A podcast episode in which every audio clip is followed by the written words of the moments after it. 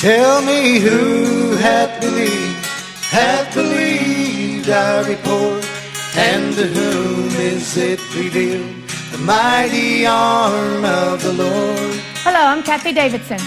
I'd like you to join me and the ministers of music from Water of Life Church here in Plano, Texas, as we minister the gospel, the death, burial, and the resurrection of the Lord Jesus, which is the power of God. As a child, I knew a man and his wife that lived next door to my grandparents. For years, I thought they were our family, and I came to realize later that they were, just not by blood. Al Detter was a wounded World War II vet, wounded in the Battle of the Bulge. Hence, he and his wife could never have children. My family adopted them. They were at every family gathering, and they are now both with Jesus, thank God. And I want to share with you about that battle of the bulge that I heard from him. And I want you to see what God did for you and I. For what God did for you and I. The battle got its name, the Battle of the Bulge, from the Western Front line, straight line, but there was a bulge in that line where Hitler was trying to retake a famous port in Belgium. For weeks, the weather was bad. There was heavy rains, there was thick fogs, there was no sun, little visibility. Our planes couldn't fly. They couldn't provide cover. 610,000 American soldiers were involved in this battle, and it lasted for over 40 days. On December 8, 1944, 70 years ago this year, Patton called the chief chaplain of the Third Army and asked him if he had a prayer for the weather. He didn't find one, so he wrote one himself. He read it to Patton, who approved it, and then Patton ordered him to print up 250,000 cards with that prayer on it and give it to every one of the soldiers in the Third Army. This is the prayer Almighty, and most merciful Father, we humbly beseech thee of thy great goodness to restrain these immoderate rains with which we have had to contend. Grant us fair weather for battle. Graciously hearken to us as soldiers who call upon thee that armed with thy power we may advance from victory to victory and crush the oppression and wickedness of our enemies and establish thy justice among men and nations. Patton then went on and talked to the chaplain. He said, You know what? He said, We have never had to retreat. We have never suffered a defeat. He said, We have had no famine and no epidemics. And Patton knew why. He said, This is because a lot of people back home are praying for us. He said, It's now time that we pray for ourselves. He went on and he said, along with that card, he requested that the chaplain produce a training letter encouraging the soldiers to pray.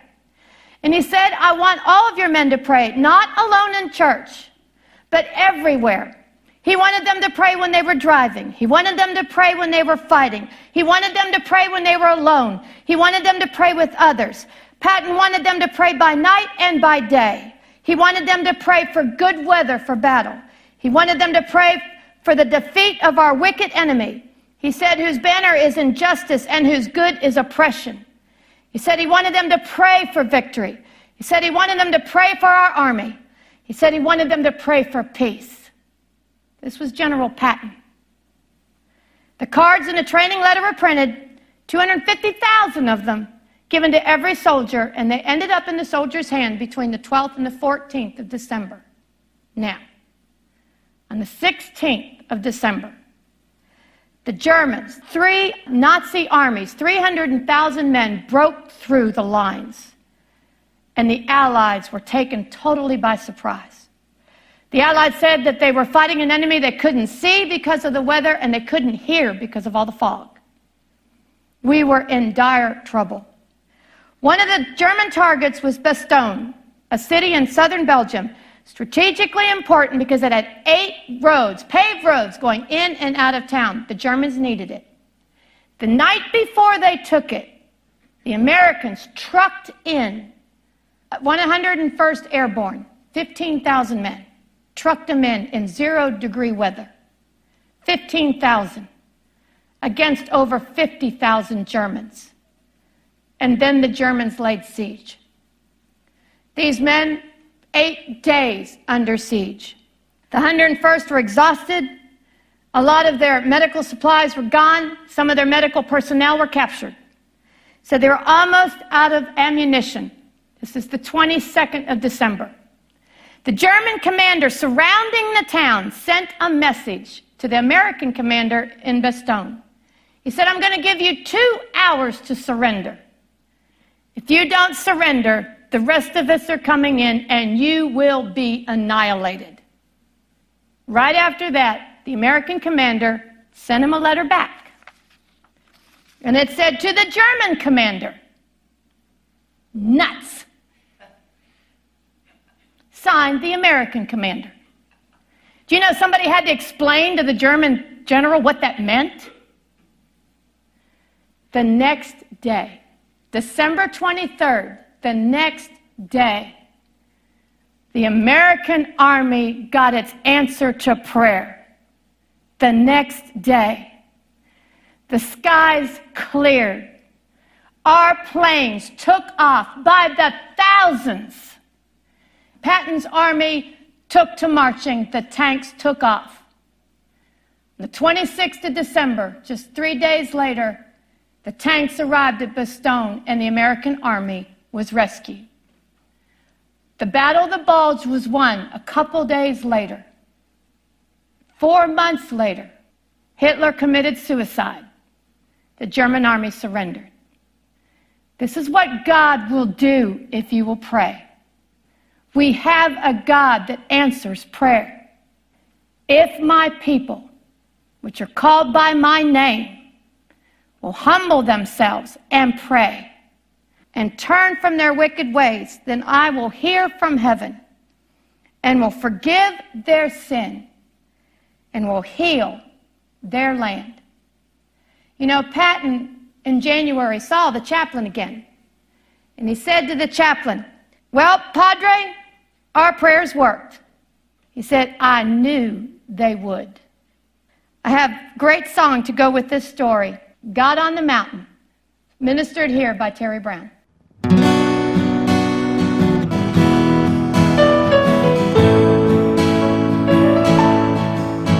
Life is easy when you're up on the mountain and you've got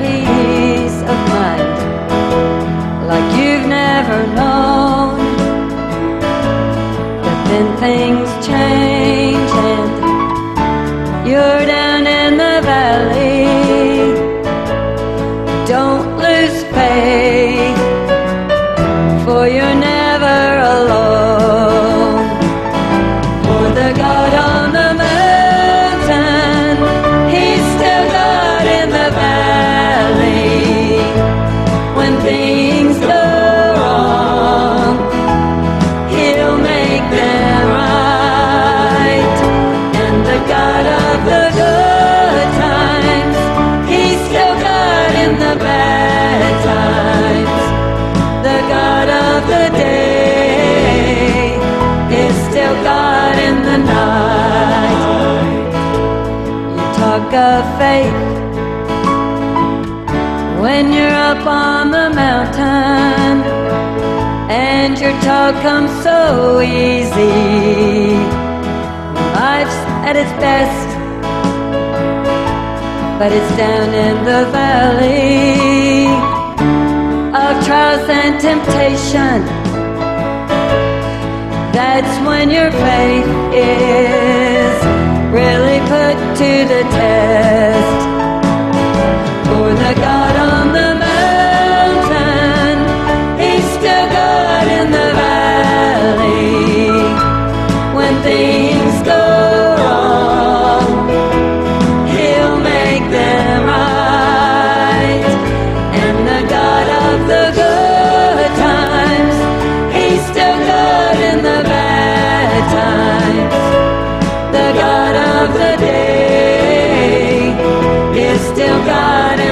night. flesh, you talk of faith. When you're up on your mountain and your talk comes so easy, life's at its best, but it's down in that valley of trials and temptation.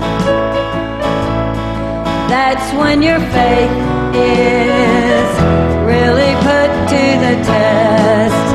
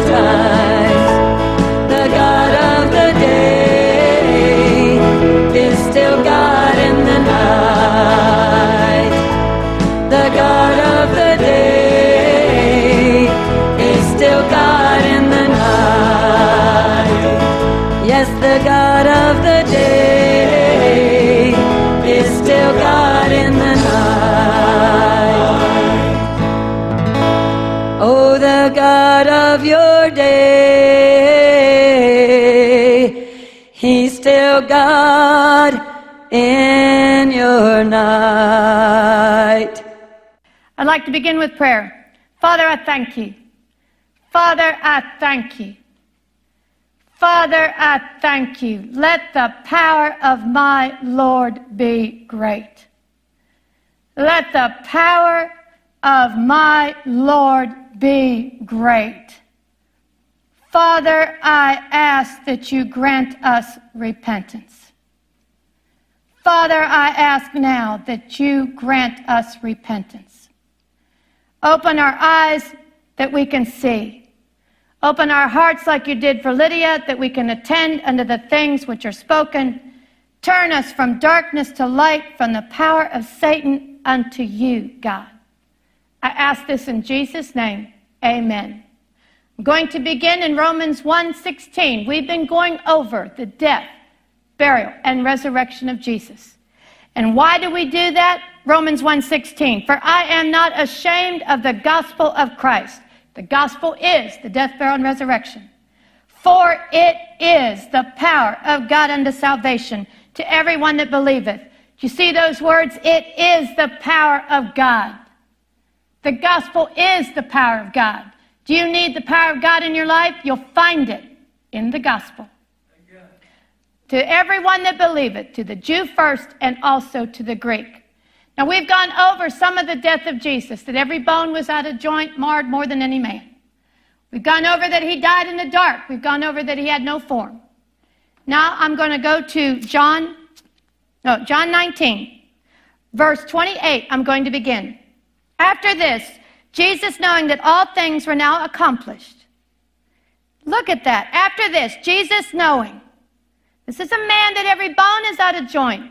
This is a man more, marred more than any man. This is a man whose heart is like wax. This is a man that can't see. And he's on the cross and he says, Jesus, knowing that all things were now accomplished, that the scripture might be fulfilled, said, I thirst. You know, Jesus made sure that everything that was written about him, about the death, burial, and resurrection, about that was going to happen to him on the cross, was fulfilled. He had that much wherewithal. I'm going to read to you just a few of the things that Jesus made sure were accomplished on that cross. We're not going to go to them, I'm just going to read to them. Psalm 22 18, they divide my garments among them and cast lots upon my vesture. They cast lots upon Jesus' clothes. Isaiah 53 12, he was counted among the transgressors. He died between two thieves. Psalm 22 16, they pierced my hands and my feet. They nailed him to the tree. 22, I mean, Psalm 38 11, my lovers and my friends stand aloof from my sword, and my kinsmen stand afar off. His mother was there, John was there, his disciples were all there. They all witnessed the death of Jesus. Psalm 22 7, and they laugh, they see me, laugh me to scorn. They shoot out the lip. They shake their head, saying, He trusted on the Lord that he would deliver him. Let him deliver him, seeing he delighted in him. The Pharisee said that. One of the thieves said that. Psalm 22, 1. My God, my God, why hast thou forsaken me? Jesus said that on the third hour or the sixth hour, I'm sorry. Psalm 69, 21. They gave me also gall for my meat, and in my thirst they gave me vinegar to drink. We read that right here. Jesus said, I thirst. Not only that, but Isaiah 53, he was numbered, um, he was wounded for our transgressions. He was bruised for our iniquities. He bore our pains. He bore our sicknesses. All this, Jesus made sure, sure that they were accomplished and fulfilled on the cross. And then what happened?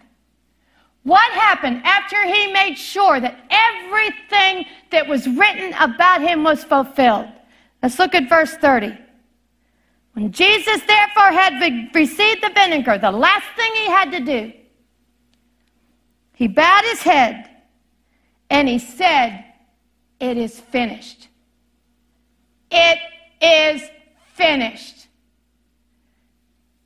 Jesus said, It is finished. He said right there to the Father, Everything that you have told me to do on this earth, I have done. I fulfilled everything that you told me to do. And then what did Jesus say? It is finished. It's finished. Father, it's finished. Now, I want you to see with your eyes what the Father thought about that. I want you to go with me to Matthew 27 51. 27 51. And behold, the veil of the temple was rent in twain from the top to the bottom. The veil in the temple, the holiest of holies, the curtain ripped from the top to the bottom. Not from the bottom to the top, from the top to the bottom. Let's go to another one. I want you to see with your eyes. This is three times in the Bible. Mark 15 38. And the veil of the temple was rent in twain from the top to the bottom. This happened immediately upon Jesus saying, It's finished, and bowing his head. The veil of the temple was ripped. One more Luke 23 45. And the sun was darkened, and the veil of the temple was rent in the midst, torn from the top to the bottom. Now, why is that so important? Obviously, it is because it's three times here in the Matthew, Mark, Luke, and John. Three times. Why is it so important? I want us to go to Leviticus 16, verse 2. This is Jehovah speaking to Moses. And he's talking about the holiest of holies, where this curtain was. It said, And the Lord said unto Moses, Speak unto Aaron thy brother, that he come not in at all times unto the holy place within the veil before the mercy seat, which is upon the ark, that he die not. Aaron could only go into the holiest of holies once a year, and he had to do it exactly right. He had to have blood, and he had to do it exactly right, or he was a dead man. A dead man. Why? And it says here, For I will appear in the cloud upon the mercy seat. God was in the holiest of holiness.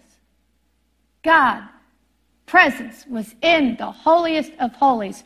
And Aaron was the only man allowed to go in there, and he was only allowed to go in there once a year, and he was only allowed to go in there where he had blood. And you know what? Nobody else was allowed to be anywhere around. Nowhere in the temple, nowhere in the curtain, nowhere anywhere around. Nobody could be around. And he could only go in once. Now, what happened when Jesus said, It is finished? What happened when Jesus said, It is finished? That curtain ripped from the top to the bottom. You know what God was saying? Come on in. Your sacrifice has been accepted. Come on in. Your sacrifice has been accepted. We are able to go into the very presence of God. Why? Because Jesus did everything the Father told him to do. I'm going to finish and show you that in Ephesians 5 2. Ephesians 5 2. And walk in love as Christ also has loved us. And look what Jesus did. And has given himself for us an offering and a sacrifice to God for a sweet smelling savor. Jesus giving himself as an offering. Jesus gave himself as an offering. And what did the Father do with that offering? He accepted it, and the veil of the temple was rent open. We could go in. The Father accepted that sacrifice. You sit there and you wonder if God will forgive your sins. That sacrifice that Jesus made for you has been accepted. It is proven it's accepted. The veil of the temple was rent from the top to the bottom. The Father said, It is accepted. You wonder if God will heal you. That sacrifice for you has been accepted. You wonder if God will find you a job. That sacrifice Jesus made for you has been accepted. The Father accepted that sacrifice on your behalf, on my behalf. That's what Jesus did for you. Now, I know I played this song last week, but it's perfect for this week too. I'd like to minister the song, It Is Finished, done here by the Water of Life Boys and a recording of Terry Mai. Pray. Go into the Father while this song's praying. There's anointing on it.